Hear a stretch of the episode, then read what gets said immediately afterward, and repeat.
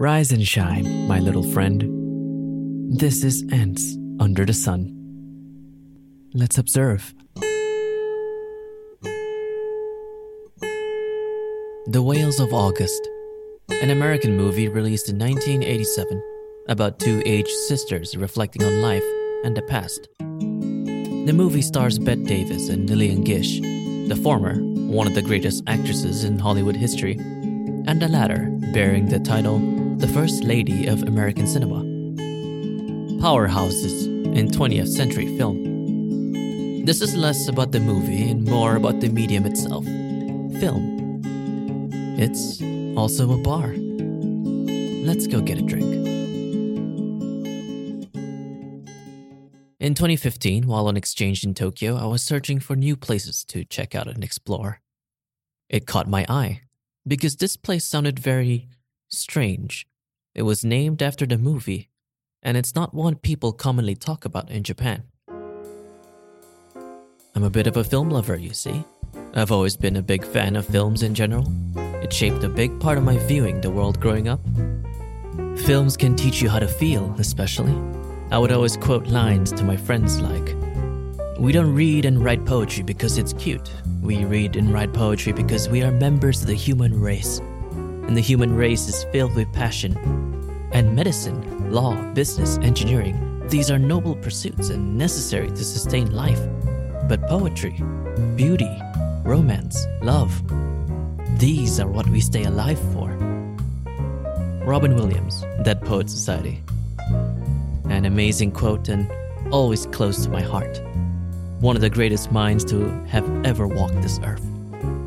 But the bar itself stuck on my mind. Needless to say, I had the perfect excuse to visit a date, to be with someone I was interested in. She was a fan of movies too. This was my chance to get closer to her. We could go check this place out together, I told her. She nodded, smiling, and off we went together. The sign is a small bright square with a Japanese kanji for the movie name hung beside the wall. Five to ten minutes walk from Shibuya Station. Hidden on such a busy walkway, you would never know that going downstairs here would lead to this.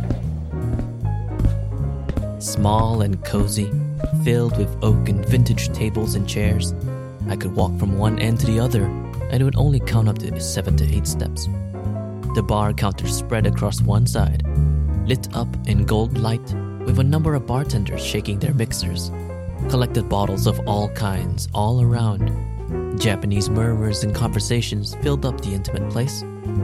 It was like a film set, except there were film posters all over. We walked in with creaks on the wooden floor and sat in the corner, and this dapper looking gentleman in a black vest and white dress shirt, with a lean slick back and trimmed beard, brought in the menu he asked us. What movie would you guys like to drink? The special part about this place? Every cocktail is named after a movie. These bartenders were all film lovers. They are crazy about cinema. They'd go to the theater and they would get the best seats, probably a little further back and in the middle, and would watch things in advance. Whatever they take in becomes inspiration for them to make the cocktail all for us to experience. This taste was their interpretation of the movie, and that is amazing to me. It was a Japanese only menu, there was no English whatsoever. My date, curious as I was about this place, the lovely girl she is, would order a movie breakfast at Tiffany's. I wasn't sure what to expect yet of the date and of the drinks, so I went with a safer option Titanic. Sure, he said. One breakfast at Tiffany's and one Titanic. Kashikomarimashita. Understood. I forgot about Tiffany. I never watched or tasted it. But a Titanic was a cocktail mix with a blue liquid and Alizé with a giant rock of ice in the middle, representing the iceberg. Sipping it slow, it had a sharp, sweet taste, and the heavy rock crashed on my cupid's bow, spilling the liquid slightly. I needed a tissue, and she had one on hand. That was lovely. They were extremely creative with their drinks, and we had more. Throughout my year in Tokyo, I went there multiple times with friends, dates with other girls, but mostly with the one mentioned before. As we became serious, I went there more and more. I was hooked. They got me. But me and her had a falling out, and my heart broke. I couldn't share that with anyone. Tokyo is a cold city. We're not encouraged to open our hearts up to each other. The culture rarely recognizes individuality. It's not that you are ousted, but that you don't fit. And if you don't fit, you don't belong. This can split the person into one of two ways either that you don't fit, therefore you are sad and you don't belong, or that you don't fit, therefore you are free to be who you are without repercussions. It took a while to learn the latter. The frustration from a broken heart, for the time being, made me want to drink my sorrows away. My shelter from all that was the Whales of August. I became more and more fascinated with what the bar had to offer, especially the people who worked there.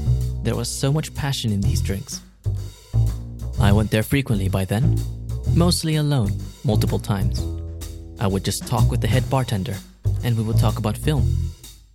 What he would recommend, his most creative drink, what were our biggest disappointments, which films were we looking forward to, the medium itself. How did film teach you how to feel, how to react? What made you cry? What made you feel more alive than ever? Who can pull you into the world? Who can keep your heart racing throughout?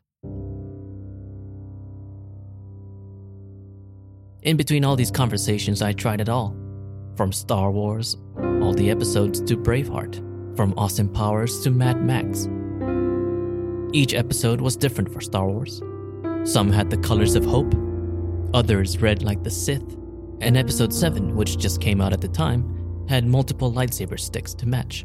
Braveheart was a hot whiskey, because they can never take away our freedom. Austin Powers was a huge assortment of cut up fruit into a tall glass with pineapple as the base, a summer shagadelic drink.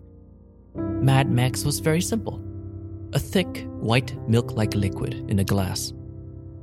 I was confused when I ordered it first, but the waiter explained it best. White, like the milk that the obese women used to keep Immortan Joe alive. Ah, well, I downed it in one go. But none of them could beat the best of the best. My favorite movie Rebellion. It's the name for the Japanese release. In English, it's the movie called Equilibrium. The movie is a 2002 dystopian science fiction film starring Christian Bale, and it focuses on suppressing our emotions to maintain peace. To give you an idea, the world was at peace and made all forms of art and items that provoke emotion illegal. Every day, they take a drug to suppress their emotions, and our main hero, Christian Bale, forgets to take his dosage. And all hell breaks loose. I would go to the bar when I'm sad or when I just want to drink all my troubles away, and he would know. I would sit all alone at the corner, and the main bartender would ask me, Hai, itsumodori, rebellion desu ka? Ah, yes, rebellion as usual? Hai, onegaishimasu. Yes, please. He would make me a rebellion. A rum mix, I believe. It was a pitch black cocktail to represent the black coat Christian wears in the movie and a few tiny snacks within it. That was the medicine used to suppress their emotions. The bartender would support me by making me this drink. It's ironic, isn't it? The theme of equilibrium was to not show your emotions to other people. But that was the conflict, the wrong side of society. And in the end, the movie teaches us the importance of it, opening our hearts out to each other, becoming vulnerable. For me, rebellion was the same. This drink was the message of the bartender, telling me, it's okay for you to feel this way. I'm giving you permission to feel this way. Here, have a drink. I always had a rebellion at the Whales of August. My relationship with the bar had always been gentle, warm, like the bartenders themselves. But I've never told them that I never watched Whales of August. I didn't want to risk losing that connection with them. The rebellion was my medicine. and I needed it to keep going.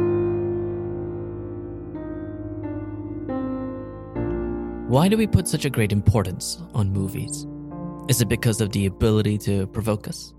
To evoke this strange fire inside us so that we feel?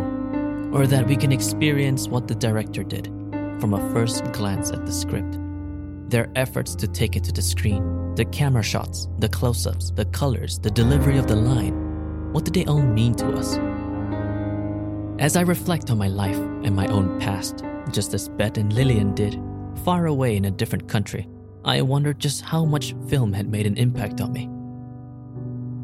A vehicle for story, in this case, my own, as I wander from place to place and struggle, having my heart broken again over time. And to have it sewed again in different places and reborn again when I meet new faces. Oh, the traces of who I was back then are so little now. For I'm a person greater today than who I was all the days before. Whenever I say I have a gentle relationship with film, how it warms me and teaches me to see the world, to go and explore, I picture kind and supportive, like a mother to her child. For me, that mother is a place and the people in it. It's a bar called the Whales of August.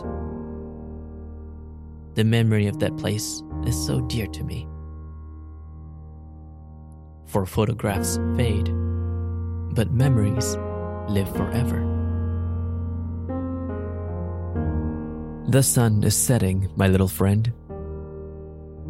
Back into the burrows.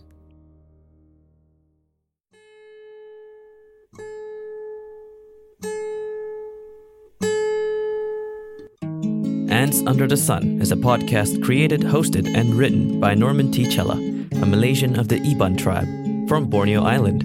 That's me. The songs used in this episode were the following Opportunity Walks, Hard Boiled, and Mesmerize from Kevin MacLeod of Incompetech.com. Sound effects are obtained from Zapsplat.com. For more on this show, you can check out that'sthenorm.com slash ants. Once again, that's thenorm.com slash ants. It's where I house all my other shows too.